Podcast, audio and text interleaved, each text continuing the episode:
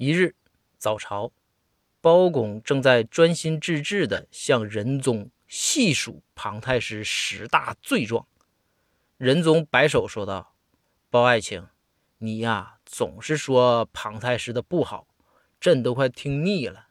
难道庞太师就没有好的地方吗？”包公略微思索地回道：“启禀圣上，这个啊，臣属实不知。不过呢，臣认为。”庞太师是一个有责任的人，仁宗就乐了。你看，包爱卿，只要用心去感受，总会发现对方的优点，是不是？包公回道：“圣上，啥优点呢？